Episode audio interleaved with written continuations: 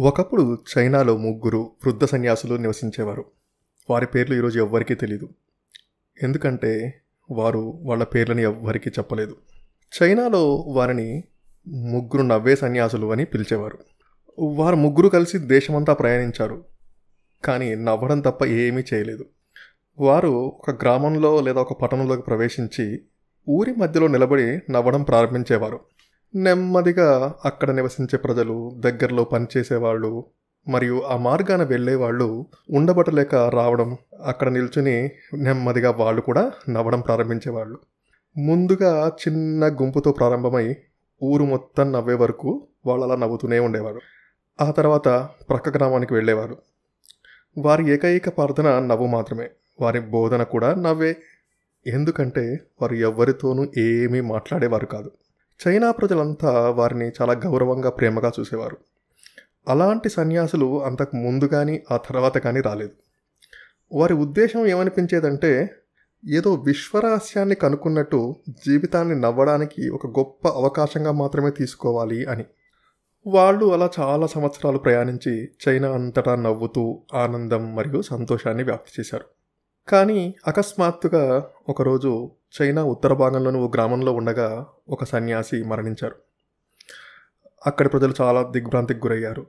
ఎంతోమంది చుట్టుపక్కల ఊళ్ళవారు వాళ్ళ తన పనుల్ని వదిలేసుకుని పరిగెత్తుకుంటూ వచ్చారు. వారందరూ ఎందుకు వచ్చారంటే ఈ మరణ సంఘటన విని మిగతా ఇద్దరు సన్యాసులు ఎలా ప్రతిస్పందిస్తారో చూద్దామని. ఆ ఇద్దరు సన్యాసులు బాధపడతారా ఏడుస్తారా అని అందరూ చూస్తూ ఉన్నారు. ముగ్గురు సన్యాసుల్లో ఇద్దరు బతికున్నారు మరియు ఒకరు చనిపోయారు. కానీ ఆ ఇద్దరు సన్యాసులు నవ్వుతూనే ఉన్నారు. ఎప్పటికంటే ఇంకా ఎక్కువగా నవ్వుతున్నారు. వారలా నవ్వుతూనే ఉన్నారు. అక్కడ చూసే వాళ్ళకి వారు నవ్వు ఆపేలా అనిపించలేదు. ఇంకా లాభం లేదనుకుని అక్కడికి వచ్చిన కొందరు గ్రామస్తులు వారిని ఈ విధంగా అడిగారు. మరణించిన వారి కోసం ఎందుకు మీరు దుఃఖించట్లేదు అని అడిగారు. మనం ఇంతకుముందు చెప్పుకున్నట్టు ఈ సన్యాసులు ఎప్పుడూ ఎక్కడా నోరు మెదిపింది లేదు. మొదటిసారిగా నిజానికి అది ఒక్కసారి చివరిసారిగా కూడా ఆ సన్యాసులు మాట్లాడారు. నిన్న మీ గ్రామానికి వచ్చేటప్పుడు మనలో ఎవరు మిగతా ఇద్దరిని ఓడించి ముందు చనిపోతారని ఒక పందెం కాశాడు. ఇప్పుడు అతనే గెలిచాడు వెధవ. అతను వీరునామా కూడా రాశాడు. సాంప్రదాయం ప్రకారం అంత్యక్రియలు జరిగే ముందు పార్థివ దేహానికి చివరి స్నానం చేయించి బట్టలు మార్చాలి. కానీ ఆ సన్యాసి తాను ధరించిన బట్టలతోనే అంత్యక్రియలు జరపాలి అని చెప్పాడు. ఎందుకంటే ఏ రోజు కూడా తాను అశుద్ధిగా లేడు. తన నవ్వు ద్వారా ప్రపంచంలోని మురికిని ఏ రోజు తనలోకి రానివ్వలేదు అని వీరునామా రాశాడు. అందుకే తను ధరించిన బట్టలతోనే అంత్యక్రియలు ప్రారంభమయ్యాయి.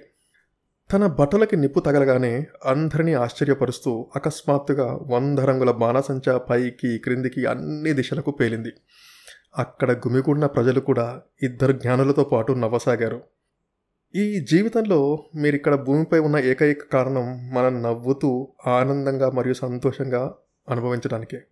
కాబట్టి మీరు ఏదైనా సమస్యను ఎదుర్కొన్నప్పుడు అద్దంలోకి చూసి నవ్వుతూ సమస్యను తరిమేయండి. ఎందుకంటే మీ ఆనందమే మిమ్మల్ని సజీవంగా ఉంచుతుంది.